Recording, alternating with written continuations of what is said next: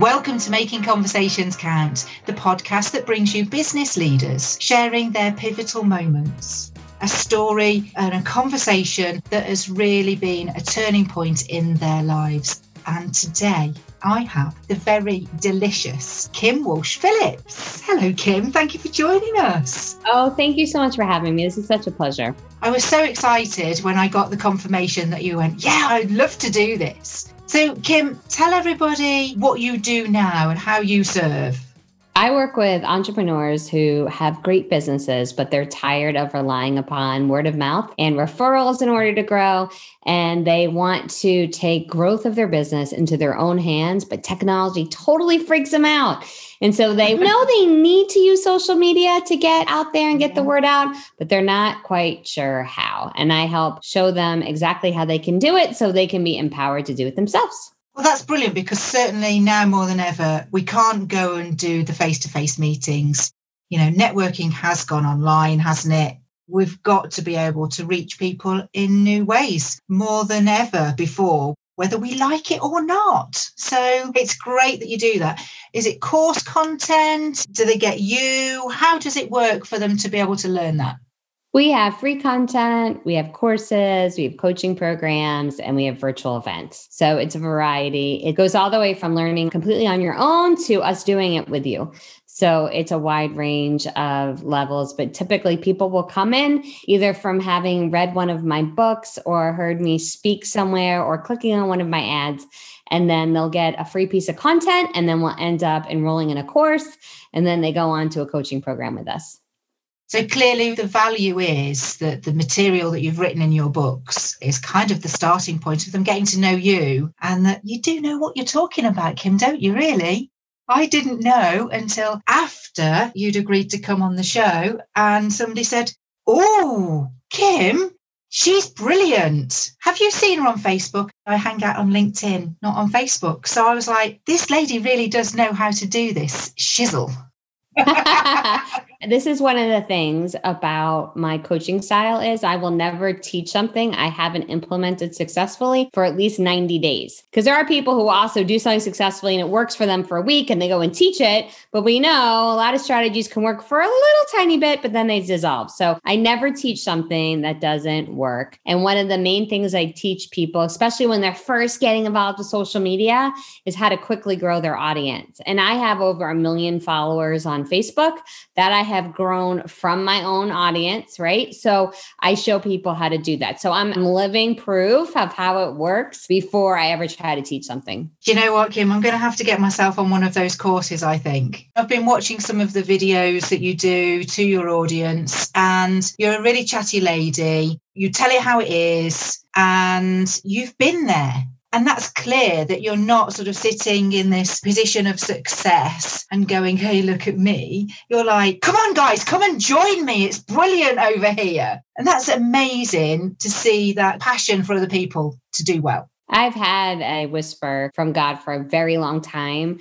that I went through all that I went through with the struggles and trials and tribulations and bankruptcy to working all hours of the night for a reason. And that was because my mess was going to become my message, not so that I could get paid hundreds of thousand dollars to speak on a stage of people who would do nothing with it, but so I could work with the action takers who could shortcut their map, their road to success and achieve what they've been created to do. And so my sole purpose for living, besides being a mama to my kids and a great wife to my husband is to empower entrepreneurs so that they can fulfill the purpose of why they're here on this earth. So thank you for saying that because that's truly why I share my story and my strategies out in the world. There's many that don't want to give it away. So I'm glad that you do the work that you do. You touched on there a little bit on the trials and tribulations of your life. So I'm kind of now wondering if that's leading up to the question that I ask everybody to come and share their pivotal moment and that conversation that created a turning point. So, Kim, tell us your story, please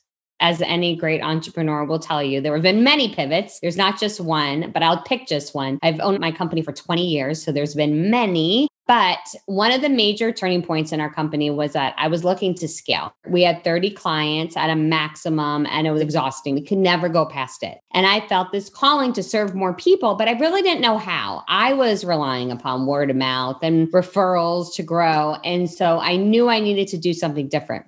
And I'm someone who believes that you follow the Tony Robbins philosophy that you find people who have achieved the success you want and you copy what they do and you'll have that same success. So I was listening to an audiobook. It was actually Russell Brunson's Expert Secrets, which is one of my favorite audiobooks ever listened to. So, those of you who are looking to create your company, it's a great one to listen to. And all of a sudden, I heard him give this strategy. And it was that when he was looking to grow his business, he did a webinar and not a different webinar every week, which is what I'd been doing. We've been doing launches and webinars and pitches, but he had actually gotten a piece of pivotal advice in his world, which was he was going to do the same webinar every single week for an entire year. And it hit me like a bolt of lightning like, this is it. Instead of constantly recreating launches, we're going to nail one perfect message that we we can do over and over again instead of creating all this extra work to create things over and over again. So I committed that week that I was going to do my webinar every single week. And I did it every single week for over two years. I did it 119 15 times. We generated wow. over $1.7 million in revenue from that one webinar within a year. And we were able to scale our business. When I sold my agency, those 30 clients, I knew right away where I was going to put all of the cash that I got in the sale of my business, which is what I did. I used all of it to buy traffic, to send people into my webinar because we had uncovered how we could successfully take people from knowing nothing about us to becoming a raving fan customer within three clicks. That's awesome because you've done what everybody says niche, rinse, repeat, keep doing it until your fingers bleed and your throat's hoarse and look at what happened. It's like not even crazy, but we see that as crazy. Sticking with the same thing until you make it better. I think we're all so likely to do lots of little things hoping to achieve the results we want instead of making the one thing we're trying to do better. That's where we fail. We don't stick with it because we get bored or we want to do something different. And yes, I got bored. And yes, I wanted to do something different, but it was the most profitable hour of my week every single week. And it allowed us to grow in such a big way. And so I think when you're looking to grow, especially from the beginning, the secret is not to do a hundred things. I think one of the worst marketing messages that is out there are the people who say you need to be everywhere.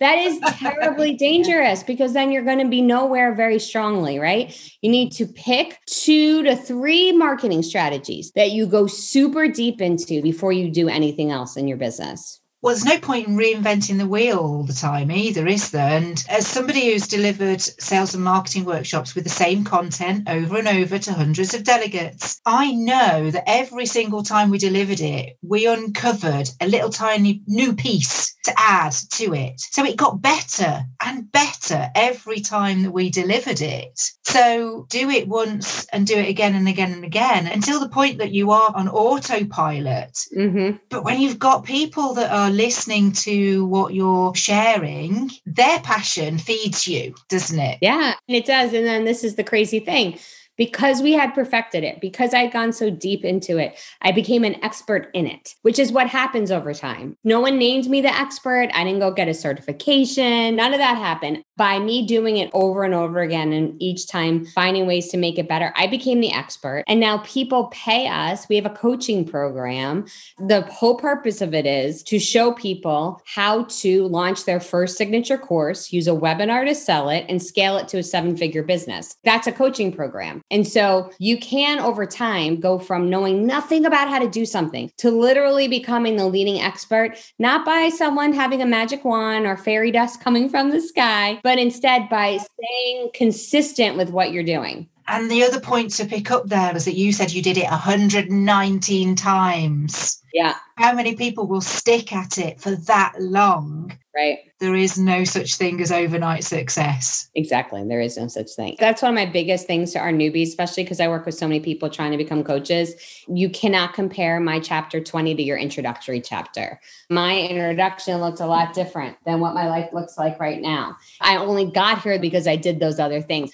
People have the hardest time with growing their own business, expect things to be at stage 20 on day one right? They want that moment of like, doesn't this all work out? Where's my people to do all my things? Like, no, no, no, no.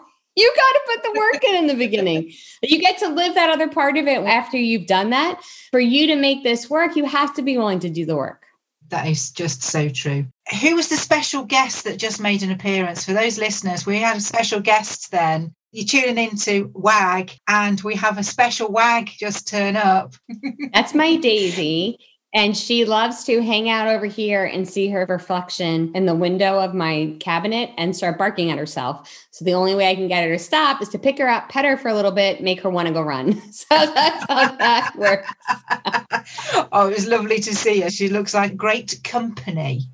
Well, Kim, thank you so much for giving me your time today and for the listeners and sharing your pivotal moment. I'm sure that that will encourage people to just press on keep going. If you're an action taker, you'll get there. That's exactly right.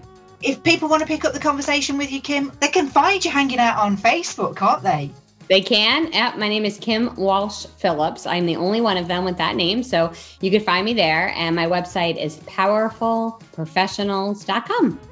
Oh, fabulous. Thank you so much for your time, Kim. And to the listeners, make sure you subscribe. Tell us what you think in the comments. And don't forget, you can find all previous episodes on www.makingconversationscount.studio forward slash podcast. It's been an absolute blast. Thank you so much, Kim. Thank you, Wendy.